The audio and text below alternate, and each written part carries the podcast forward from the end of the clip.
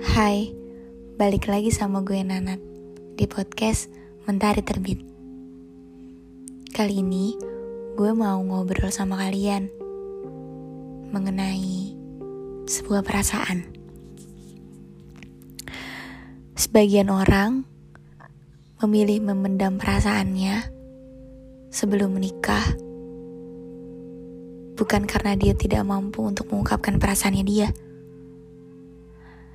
tapi karena dia sangat mampu dan dia sangat sayang sama pasangannya. Oh no, bukan pasangan sih. Orang yang ia sayang dan ia kagumi. Ia memilih mencintainya dan mendoakannya dari jauh. Gitu sih lebih tepatnya. Orang yang beneran sayang sama kamu, dia bakal ngejaga kamu dari hal apa pun. Dia bakal mencintai kamu dengan baik. Dia akan menjaga kamu dengan tulus. Orang yang sayang sama kamu buat kamu kegores luka kecil aja dia gak rela. Apalagi kebakar api neraka. Orang yang sayang sama kamu itu bakal sepeduli itu sama kamu. Bener sih, orang yang sayang sama kamu bakal memantaskan diri sebaik-baiknya dan jika siap, dia akan menghampiri kamu.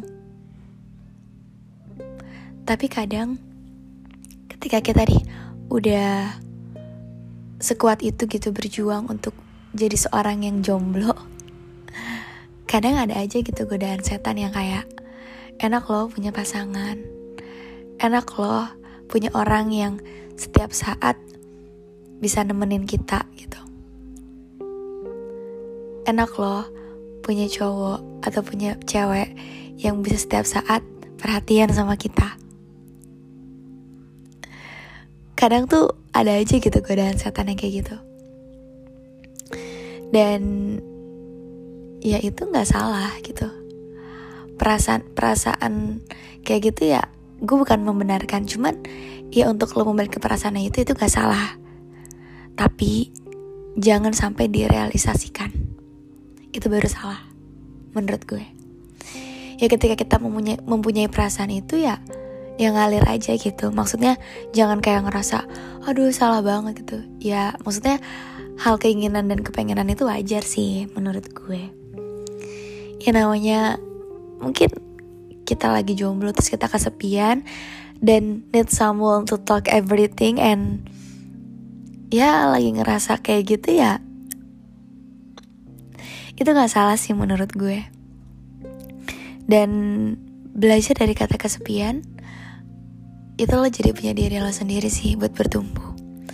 Dan lo jadi bisa menentukan pilihan diri sendiri buat tentuin yang terbaik buat diri lo kadang ketika kita ada di zona nyaman dan uh, dengan seseorang kita jadi nggak bisa nentuin gitu loh mana yang terbaik buat diri kita.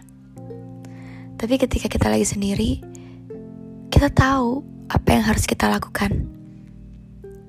Dan kita bisa uh, mau nggak mau harus ngasih tahu diri sendiri bahwa lo harus ngelakuin ini supaya lebih baik gitu contohnya.